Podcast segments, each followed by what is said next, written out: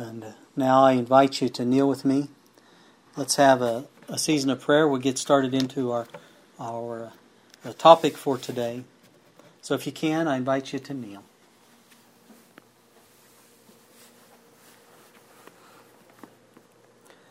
Our Father which art in heaven, hallowed be thy holy name.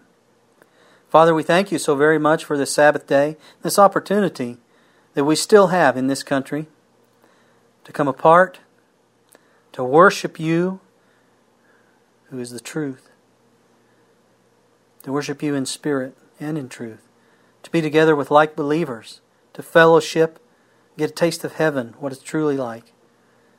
Father, we thank you so much that you created this day. Help us always to remember and to keep it holy.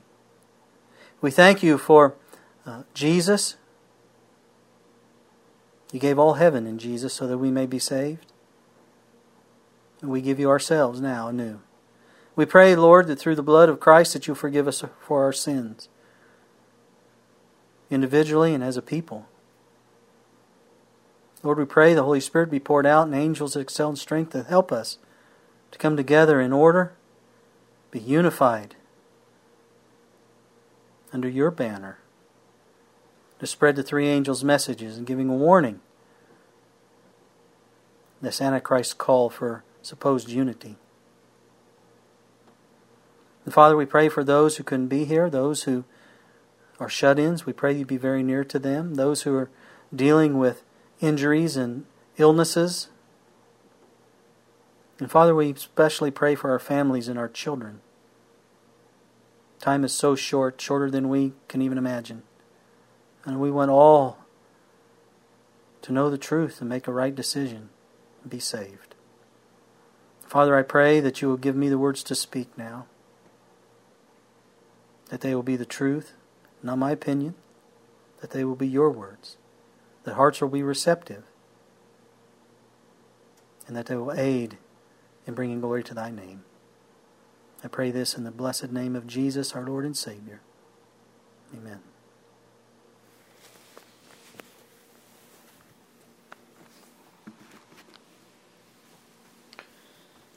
Well, friends, this is, and I, I will ask, I'll ask patience because I'm not wearing my suit jacket. This time is just, my wood stove has really cooked it up in here. It's probably about eighty degrees, at least it feels like it is. And uh, so I appreciate, I appreciate your patience. I'm not being disrespectful in any way. Uh, I've entitled this part of our series, the message, The Home and Church. And this is part one of four parts. In our previous studies, we've come to understand that, you know, in many respects, like the sanctuary and its services, um, teach us about the gospel, you know, and the, the mission of Christ through symbols. The creation and organization of the family circle is also a model that teaches us about the government and character of God.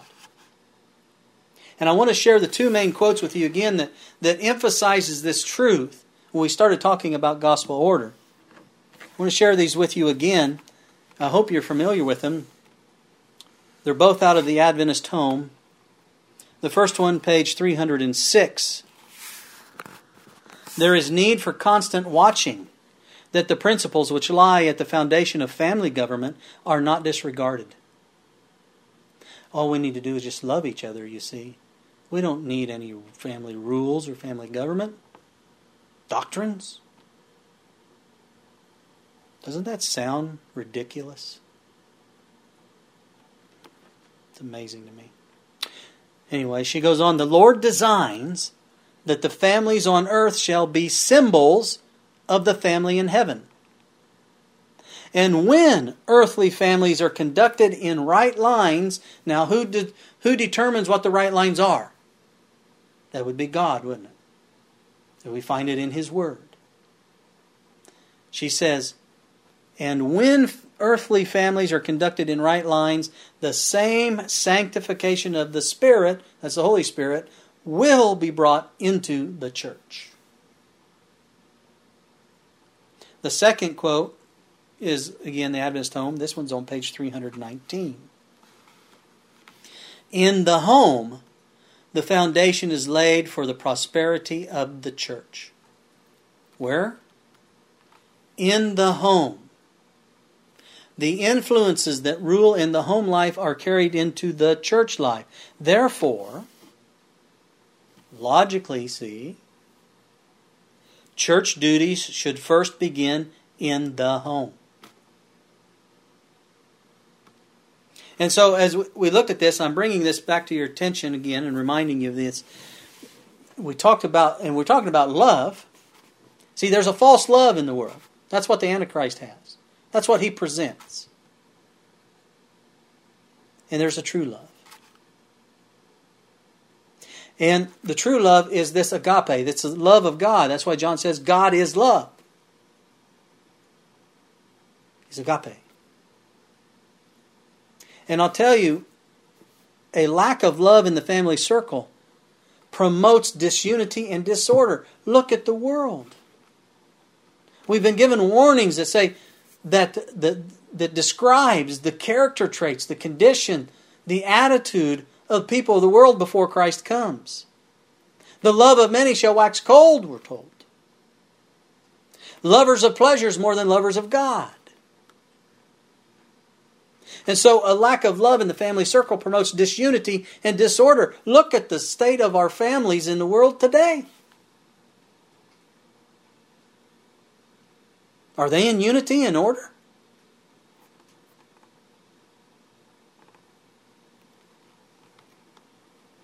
And not just of the world. Friends, we want to know why the church is in apostasy. It starts at home.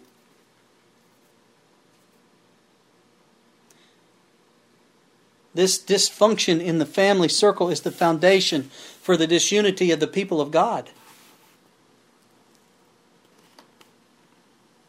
And I have to ask, why is there such a lack of love within our families? And thus the church. And again, when I say love, I mean godly love, agape, charity, self-sacrificing. Why is it lacking in our families? Well, the reason is we're missing Christ. It's due to our eyes being drawn away from our Savior. You see, the devil uses many methods to distract us and gain our attention. Now, I've spent most of my ministry, my ministry life, talking about character issues. And it really doesn't matter what the character issue is. Whether we overcome it or succumb to it is directly related to our eye contact with Christ, spiritually speaking. Are our eyes stayed upon Him? Or do they tend to look away at the most, you know, inopportune time? Isaiah forty-five verse twenty-two says, "Look unto me, and be ye saved, all the ends of the earth, for I am God and there is none else." God says, you want to be saved? You have to look to me. Well, what does it mean to look unto God? And that phrase, look unto me, means the same as, you know, direct your attention to me as you do somebody that you're wishing, you know, to, to help you, to aid you. It actually denotes conviction, a conviction on our part of being helpless. Like when someone's dying, you know, they cast their eye on a doctor for assistance to save them.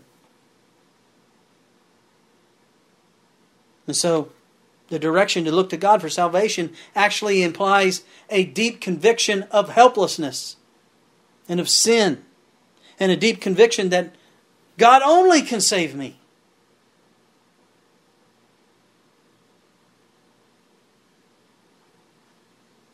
I found it interesting that for that scripture, the Targum speaks of the expression as, "Look unto my word, Jesus, and be ye saved." The Word became flesh. Let me share this with you from Maranatha, page ninety-nine. He whose eyes are fixed on Jesus will leave all. He will die to selfishness. He will believe in all the Word of God, which is so gloriously and wonderfully exalted in Christ. Amen. But who is it? He whose eyes are fixed on Jesus. Well, friends, we have an eye problem, don't we? In more ways than one. Many times we take our eyes off Jesus. They're not fixed on Him. Peter ran into problems when he took his eyes off Jesus, didn't he? One time he almost drowned. Another time he denied his Lord three times. His decision to look elsewhere not only affected himself, but friends, it affected the church, didn't it?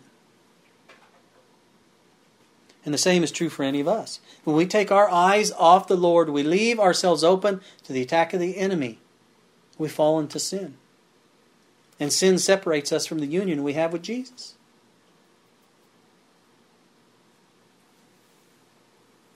Adventist Home, page one seventy-nine.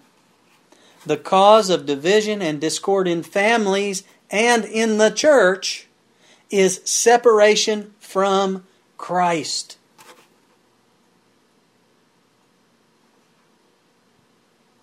To come near to Christ is to come near to one another. I've shared this with you before. Notice this. You want to know what the secret of true unity in the church is? She says, the secret of true unity in the church and in the family is not diplomacy, not management, not a superhuman effort to overcome difficulties, though there will be much of this to do, but union with Christ. That's the secret of true unity in the church and in the family. Union with Christ.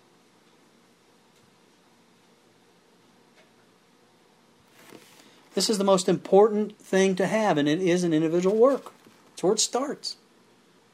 To have union with Christ. And this union is, is what all of us are to personally strive for and maintain each and every day by grace. Amen?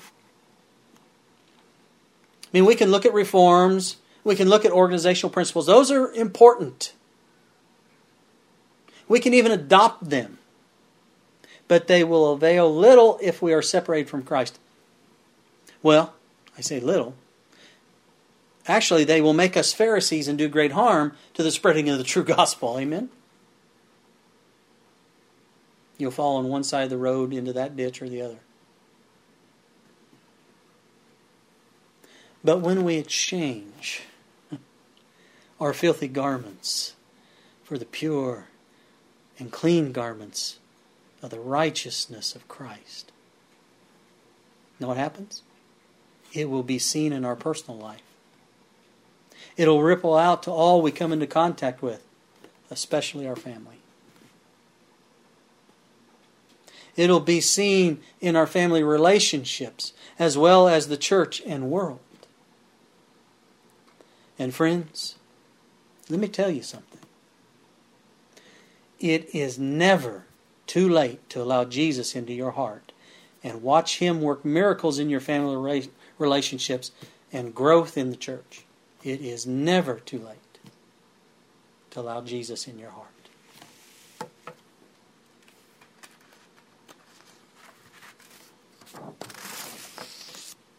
Now let me qualify that while probation is open.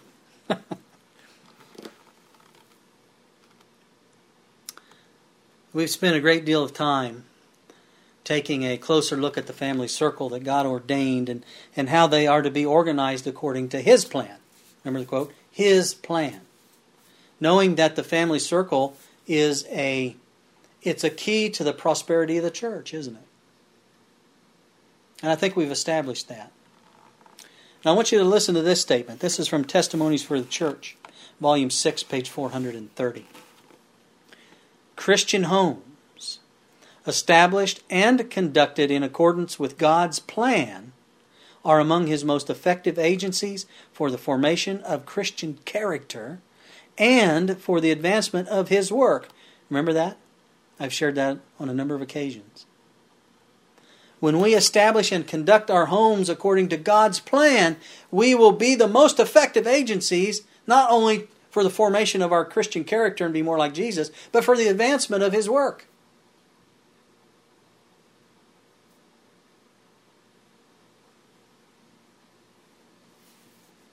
Not only that, it brings unity and order to the church. And that's what Abraham did. You see, he established and conducted his family, his home, in accordance with God's plan. And you know what? He was called the friend of God. Genesis eighteen, verse nineteen. For I know him, that he will command his children and his household after him, and they shall keep the way of the Lord. Isn't that God's plan?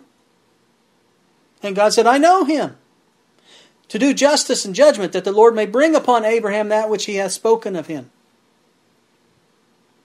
James tells us that because of Abraham's relationship with God and he followed God's plan, he established and conducted his home in that way, he was the friend of God. It says in James two twenty-three, Abraham believed God, and it was imputed unto him for righteousness, and he was called the friend of God. Do you want to be called the friend of God? Isn't that something? God says, Joel is my friend. How remarkable that that's even possible, beloved. Listen to this short statement. Selected Messages, Volume three, page two hundred nine. Every Christian family is a church in itself. What? Every Christian family is a church in itself. Now, those who who've been with us every week for months and months and months, this is not a surprise.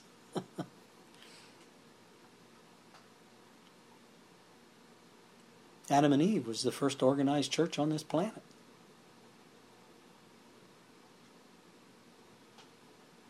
Every Christian family is a church in itself. But is it righteous or is it fallen? So if every Christian family is a church in itself, then we should be able to learn how the church is uh, to attain unity in order by taking a look at God's plan for family unity and organization, right? Which is what we've done the last few months. We took a close look at the roles of men and husbands and fathers in the family firm as well as that of women and children, didn't we? Yep. And as we look at God's plan for organizing the church, friends, I'm telling you, I'm positive that you will see that the principles for the home concerning unity and organization are very similar, and many times they're the same, concerning unity and organization in the church.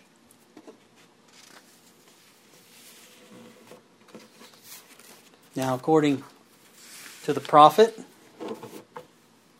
union with Christ will lead to establishing and conducting our homes in accordance with God's plan. Would union with Christ lead to establishing and conducting the local church in accordance with God's plan? Well, yes. Now, union with Christ would seem to be a no-brainer then in establishing a Christian home or church, right? But there are many families and churches that have been established that have no union with Christ at all, and thus neither can conduct themselves in accordance to God's, God's plan. Remember, union with Christ comes first in gospel order, doesn't it? If you remember when we talked about the definition of gospel order, Jesus Christ is gospel order. Now, there are principles of courtship in the Word of God, which is directly contrary to that of the world's idea called dating, um, that are to be adhered to in the process of establishing a home after God's plan. Now, I may get into greater detail concerning uh, these differences, you know, biblical courtship versus dating, at a later time, but for now I'm speaking in a general sense. As an example, The principles used in biblical courtship and marriage teaches us something about God's order in the church. Courtship, you see, prepares for marriage, right? That's the whole goal of it, isn't it? It's supposed to be. There is a testing and learning time before marriage, just as there is before becoming a member of the body of Christ, when you're married to Jesus, symbolically. Let me share this with you. Manuscript one twenty-one, eighteen ninety-nine, page seventeen. God calls the church His body. The church is the bride, the Lamb's wife. God is the father of the family, the shepherd of the flock. But a mere outward connection with any church will not save a man. It is personal faith in a personal Savior which brings the soul into spiritual union with Christ. Okay? So, one of the first biblical principles for establishing a home, speaking of a husband and wife, is that the two are to be of the same faith. That's one of the very foundational, in fact, probably is the foundational principle of starting a, a family, establishing a home. They are to be committed Christians, believers in the Lord Jesus Christ, and one in doctrine, thus in union with Jesus. And when I say one in doctrine, you know, Jesus was preaching, teaching, and they the people who heard were astounded by His doctrine. So doctrine's very important, isn't it? And it has to be His doctrine. Well, where do we find His doctrine? We find it in the Word of God, don't we? And this is one of the doctrines. When you establish a home, the two have to be the same faith. Second Corinthians chapter six, verse fourteen, Paul said, "Be ye not unequally yoked together with unbelievers. For what fellowship hath righteousness with unrighteousness? And what communion hath light with darkness?" And friends, I'm going to tell you something. This is a biblical principle that we are commanded to adhere to if we're going to start a family, have a home, and we call ourselves Christians. It consists also of a warning against any and every kind of association with unbelievers that would place place us in situations where we find it difficult or impossible to avoid compromising our principles. This prohibition also includes what I'm speaking about, the marriage relationship, but it's not restricted to that. You see, Paul is warning that we are not to be so large-hearted toward unbelievers as to enter into intimate fellowship with them. That's what he's warning. Not to go to the extreme.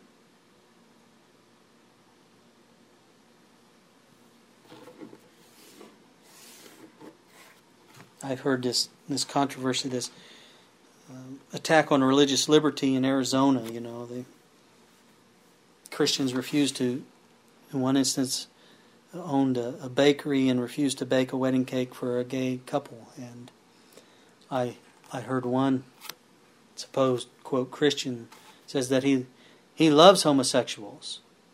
And he, he said, because Jesus is love and Jesus is in my heart. Now, I'd agree with that. You love the person. Jesus loved His enemies and died for them. But the question was, would, he said, would Jesus bake a homosexual couple a cake? And then he, instead of answering it, he kind of weaseled out of it. Did Jesus condone sin? That's what the question really is.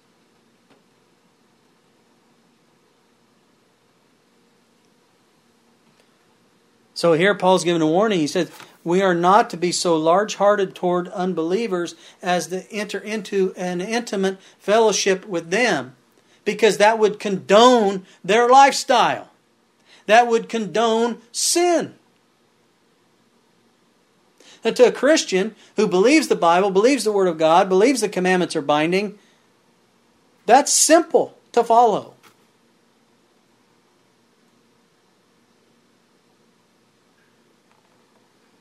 I mean, so great is the difference in ideals and conduct between Christians and non-Christians, believers and unbelievers, that to enter into any binding relationship with them, whether in marriage, whether it's in, in business or something else, inevitably confronts them with the alternatives of what? Abandoning their principle or just having all kinds of difficulties because of the differences between them in belief and practice, which is usually sin. And to enter into such a union is, is to obey God and what? What's the old saying? I'm going to obey God, but I'm going to bargain with the devil. Well, did you really obey God? Right, it doesn't work.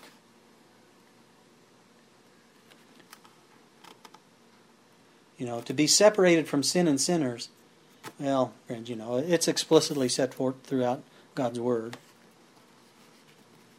Now, this principle does not forbid all association with unbelievers, does it? But only that kind of association that would tend to diminish our love for God or would would cause us to fall, maybe change our, our worldview, Christian worldview, what we understand about prophecy, or because of a sincere desire to be a blessing to the unbeliever and to win him to Christ. That's the big thing. Millions of Christians lower the standard to try to reach that unbeliever. And the second question, and I think of no less importance to a Christian himself, is whose influence is likely to prevail? That of Christ or that of the evil one? When it comes to a binding relationship such as marriage, however, the Christian who truly loves the Lord will under no circumstances unite with an unbeliever. Even in the pious and otherwise, you know, commendable hope of uh, uh, winning them to Christ. And I run into that all the time today. Well, I'm going to be an example. That's one of the, the biggest errors and deceptions Satan has. That's why people don't leave fallen churches. Well, I'm going to stay in and I'm going to be a witness of the truth to them.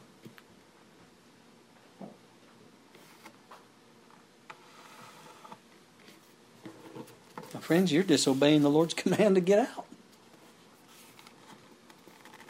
No other principle has been more strictly enjoined by God. I'll tell you that.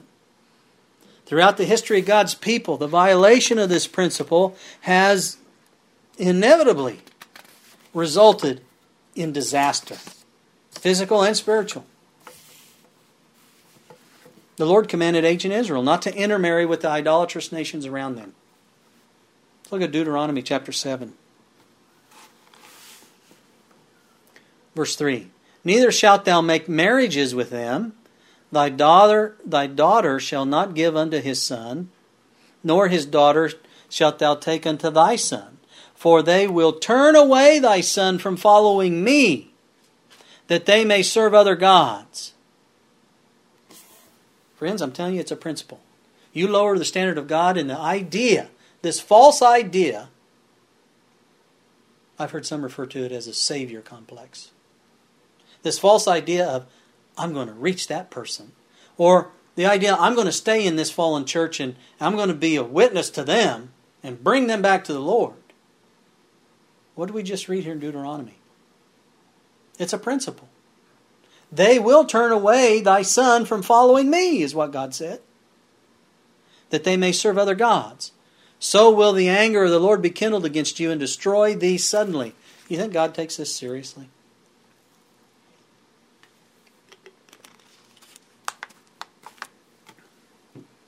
Do you? Have we been dumbed down by this sloppy agape that's been taught? Let me read this to you from Our High Calling, page two fifty-seven. As a child of God, you are permitted to contract marriage only in the Lord. Should you consent to unite your life with that of an unbeliever, you would be disregarding the Word of God and imperiling your soul. Now, why am I speaking about this? Because it teaches us something about gospel order. When you form a family, when you start a home, it's it's a it's like starting a church.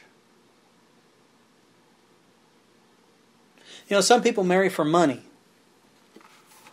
Some people marry for power, some for, you know, a name.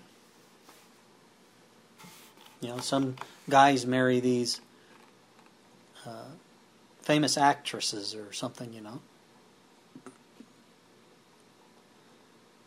Some get engaged while still having a few of the old boyfriends and girlfriends uh, around just in case, you know. And many join the church in the same way.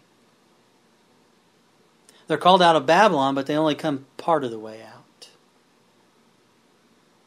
They continue to keep their membership in their previous church just in case, you see. I run into that a lot. Just in case. And friends, I'm telling you, that's being unequally yoked, and it'll destroy unity and order and possibly your soul. Let me ask you a question. Who would marry someone who was still dating other people?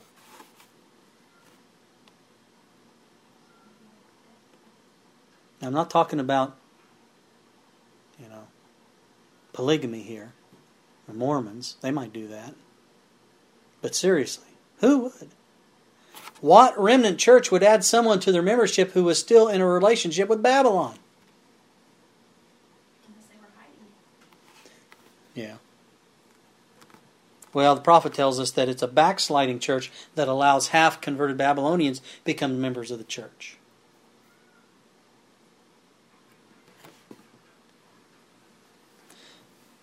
What's the example? Biblically, biblically speaking, those who are courting can spend time together only under the care of a chaperone.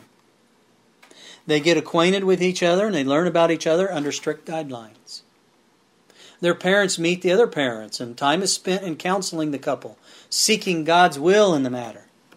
If the parents see the Lord's hand is, is in the courtship and that the couple has met the the biblical standards for marriage, that they will meet each other's needs and glorify the Lord, then the parents give the okay and the couple becomes engaged and the marriage is planned.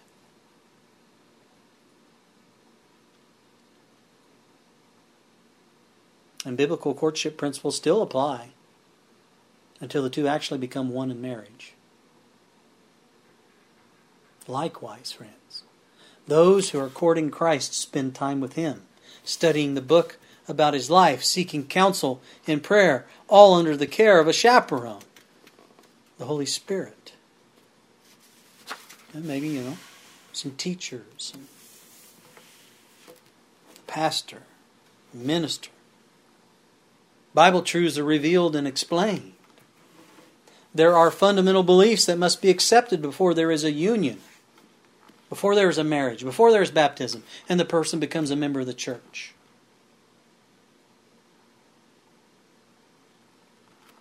Before marriage, a Christian woman must know whether the man she's going to marry lines up with the biblical roles of a man, a husband, and a father. These are her fundamental beliefs, you see. And vice versa, the same for him. Now, you know, God will lead you to that.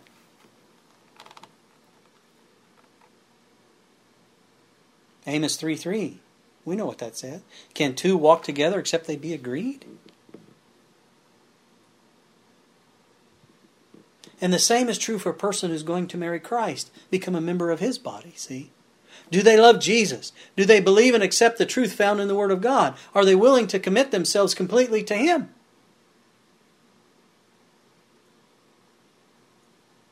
Before anyone is baptized, they must be in agreement with the pillars of the faith expressed in the Word of God. and thus in agreement with the church, you see. Time is spent with the person in study and fellowship, and it becomes clear through some time whether or not they love Jesus with their whole heart and whether they believe the fundamental truths of His Word. It is seen whether or not they are willing and ready to be married to Christ, to make a commitment, full commitment to Him. And this is the first order in establishing a Christian home. And you see that example. It's also the first order in, in establishing a church and adding members to it. There must be agreement upon the truths of the Bible. And most importantly, present truth, our present truth. And friends, I tell you, you know, if it's plain that the person's ready to be baptized, thus becoming a member of the church, the bride of Christ, then the baptism, you could say wedding, is scheduled. Just as courtship principles apply up to the wedding, biblical principles still apply up to the baptism and beyond. I mean, some courtship practices should also apply beyond the wedding. Isn't that right, ladies?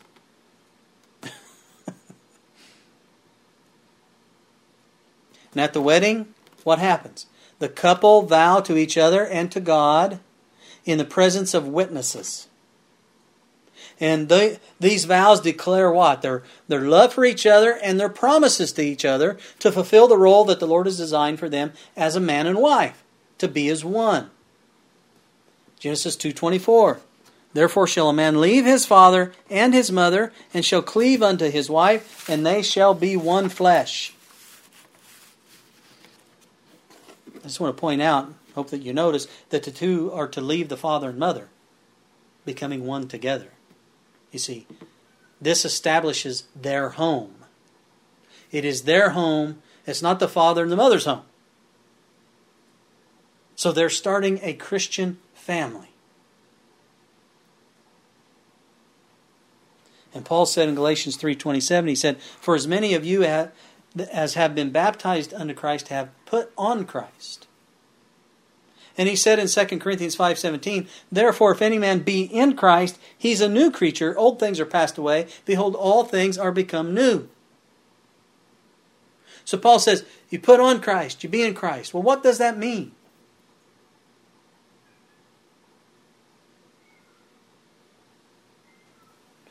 You know, when, when he became a Christian, Paul was baptized into Jesus. And the new life he lived was centered in Christ. He left the world, and he became joined to Christ and subject to His life, power, influence, uh, His Word. He became one with Christ, just as the husband and wife become one. Baptism by immersion is not only a symbol of the death, burial, and resurrection of Christ, and an open expression of faith in His saving grace in the giving up of sin in the world. It's also recognized as a condition of becoming a member of the body of Christ, being married to Christ. You know, in the in the Jewish marriage, at the time of Jesus, when He was here, if a couple were interested in becoming a family, there would be a covenant drawn up by the fathers that laid out the bride price. Um, it laid out the vows. It, it laid out the date of the wedding. And so then they would bring the couple together. Um, and the groom would pour a glass of wine, or, well, we know as unfermented juice. And he'd offer it to to the bride, the fiancée, so to speak. By accepting the wine, she showed that she accepted the groom as her husband. Now, if she had no attraction or love or whatever, that was taken into consideration as well. Same with him. They didn't just force weddings, force marriages, as some cultures do. But uh, he'd offer her this this wine, this juice. And if she accepted it, the wine, it showed that she accepted him as her groom. And there's a spiritual aspect to this. When we accept the wine of communion, we are accepting the sacrifice of Jesus for our sins, aren't we? And maybe I'll do a message comparing a Jewish wedding to the ministry of Christ sometime. For really, the parallels are pretty, they're pretty remarkable. You see, we learn all kinds of things from. Well, who who instituted marriage? It was God, wasn't it? We ought to learn something about God from weddings. Anyway. When the bride accepted the wine, the, the, the betrothal was then official. It was binding. It could only be undone by a divorce with proper grounds, such as if the bride, for instance, wasn't a virgin. And you see, that's the difficulty that Joseph dealt with when he found out that Mary was pregnant. Remember? He was going to divorce her. He could. She wasn't a virgin anymore, see? But when they were betrothed, they were essentially married before the ceremony and, and uh, consummation. And parts of those traditions um, we can still see today in a Christian wedding. Although I tell you, some of the weddings today are more pagan than you would could imagine. It's under, just remarkable to me. But, but let's look at it. Today there's a, a wedding license that makes the marriage binding by law, right? It shows that a covenant of marriage has been made, and both parties sign it, showing accountability to each other, that they meant what they vowed and are willing to be held to it, even by civil law. Now, in our church, before there is a baptism, the candidate has agreed to the fundamental beliefs. They're based in the Bible. And has signed a church membership covenant pledging to be baptized and become a member. And on the scheduled day of the baptism, which you could call the wedding to Christ, the person's brought before witnesses and vows are expressed to God in public. And then the candidate is baptized and the church fulfills their part of the covenant, you see. I've had people ask me, why does the church vote somebody into membership? Here's why. The candidate is baptized, the church fulfills their part of the covenant by voting the person into membership, becoming one with them. The vote is just a way of expressing that they agree to it.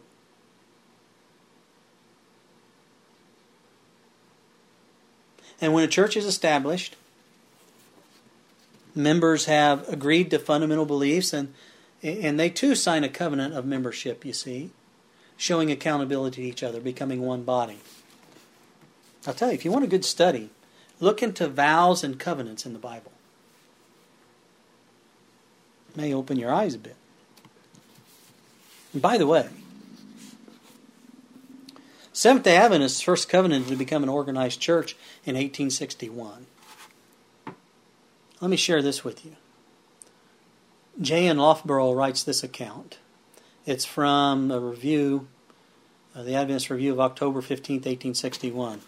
He says, on the sixth day of the month of October, the Michigan Conference was organized by the election of a chairman, a secretary, and executive committee of three. By vote, the conference recommended that the churches organize, adopting the following as a church covenant. We, the undersigned, hereby associate ourselves together as a church, taking the name Seventh-day Adventists, covenanting to keep the commandments of God and the faith of Jesus Christ. End quote.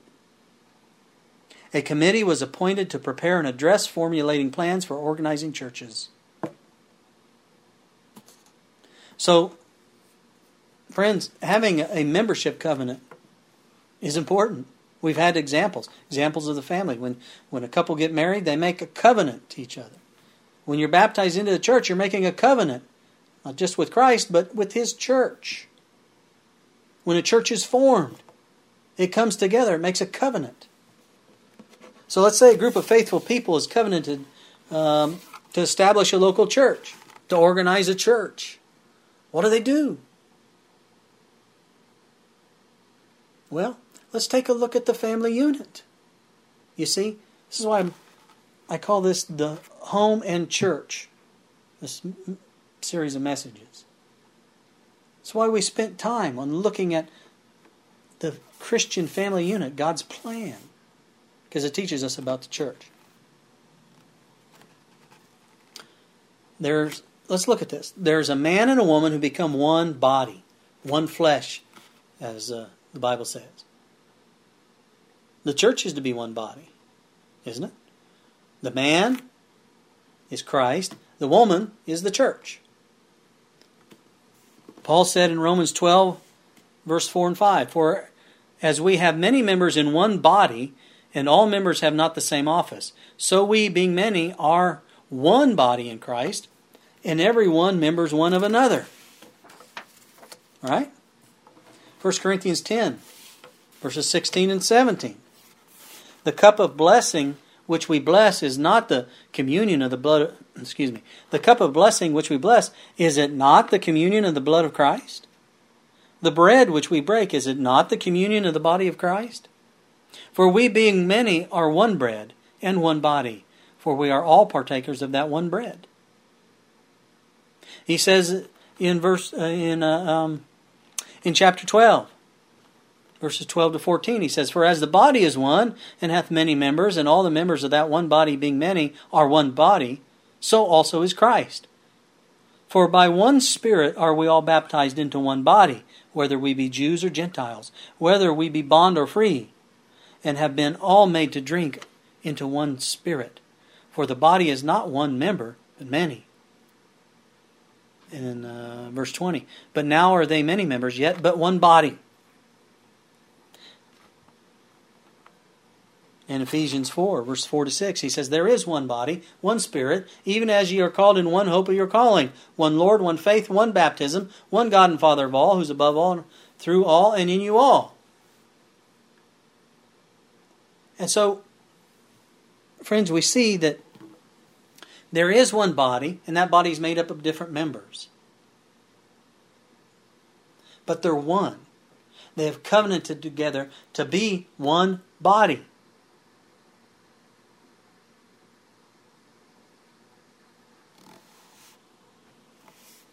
In Hebrews ten twenty-five.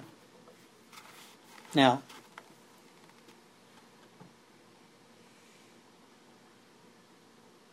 this isn't just limited to individuals uh, joining a local church. Hebrews ten twenty-five says, "Not forsaking the assembling of ourselves together, as the manner of some is, but exhorting one another, and so much the more as you see the day approaching." What's he mean here? Well, Christians are to assemble themselves together, not only on the Sabbath day, but also as a local church that's covenanted together to be one, to be one body in that local area. Then, maybe through growth, they split off, or they start another church. They've grown. See, they assemble themselves together as a sisterhood of churches. It's often referred to, if possible. Because, see, it's a principle here. God can only bless organization, remember? Gospel order. And that may continue. And that happens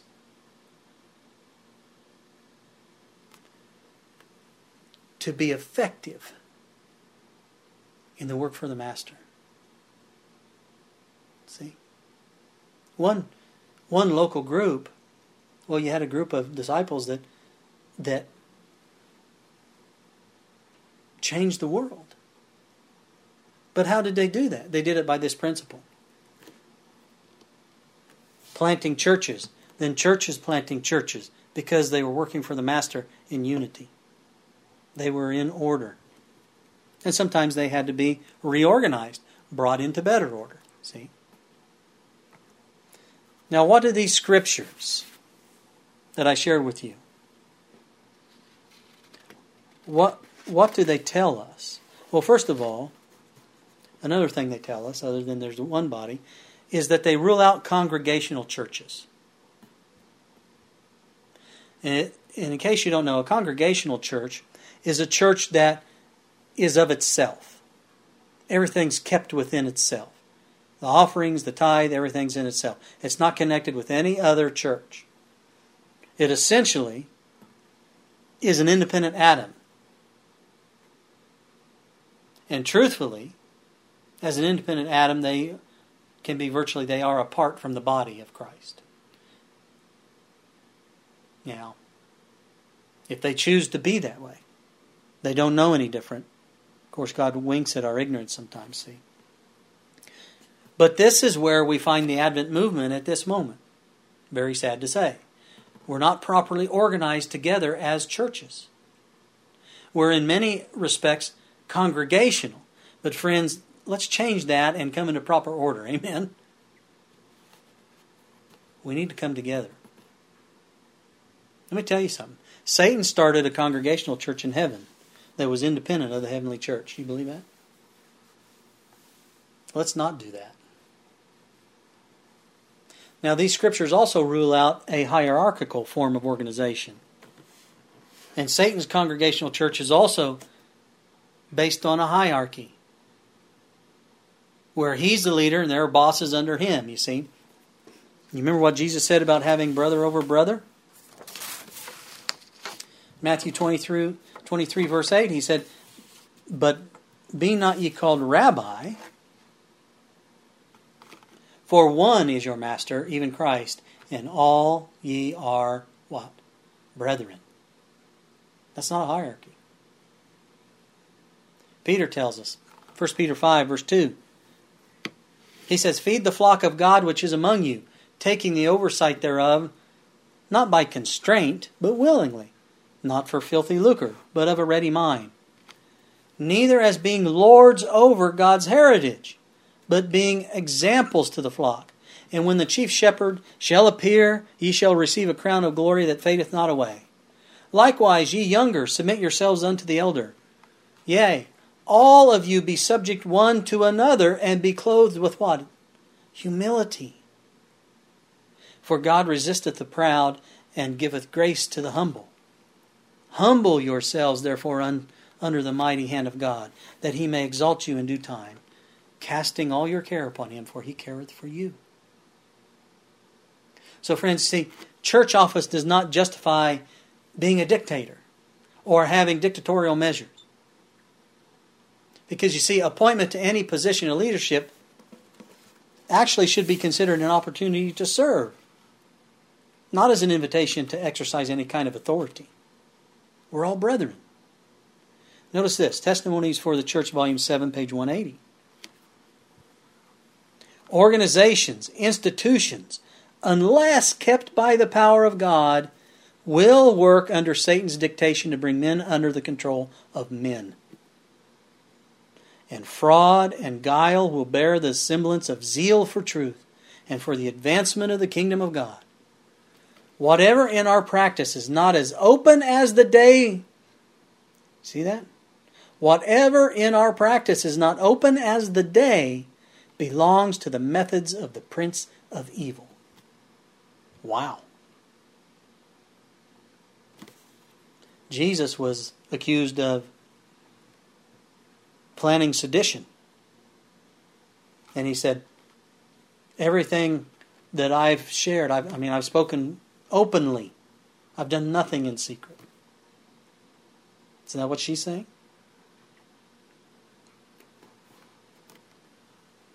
So friends, I mean, we found that it is of the utmost importance that the family be organized under the direction of God. Right? And according to his inspired writings. And so too, the church must be organized under the direction of God and according to his word. And we've seen that a, a congregational and a, uh, a hierarchical form of church organization is actually, it's against the direction of God. So what form of organization does God ordain? Let's look at Proverbs eleven and verse fourteen.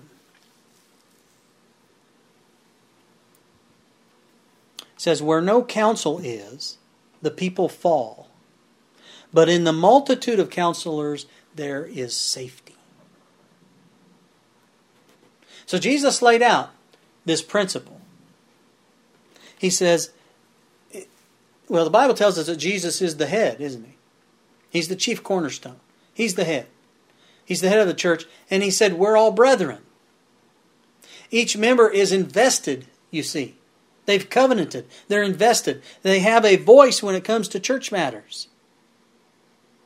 And let me tell you this. When it comes to doctrinal differences, they are not decided democratically. You don't go by majority rules. Well, what do you go by? You go by the weight of evidence that's found in the Scriptures. You all have a voice, every one of us, because we've covenanted together to be one body with Christ as the head. But when it comes to deciding, you know, like we're saying, uh, doctrinal issues, we go to the Word of God for that, don't we? Amen? The church is to have a, like the United States, the church is to have a representative form of organization under the guidance of the Lord's appointed representatives as described in the Bible. Like uh, Ephesians four, for example. You look at Ephesians four. Verse eleven. And he gave some apostles, and some prophets, and some evangelists, and some pastors and teachers. Why? For the perfecting of the saints, for the work of the ministry, for the edifying of the body of Christ, till we all come in the unity of the faith and of the knowledge of the Son of God, unto a perfect man, unto the measure of the stature of the fullness of Christ. So you see, God's government, His church, is to be organized in a representative fashion. There's no anarchy. There's no kingly power. There's no hierarchy. It's not a dictatorship. That's Romanism. We're not to be congregational either, friends. But Jesus is the head, and He's provided leaders to the church to serve its needs in doing the work of God. Not as bosses, but as counselors and servants. Look at the family unit again. Let's look at it.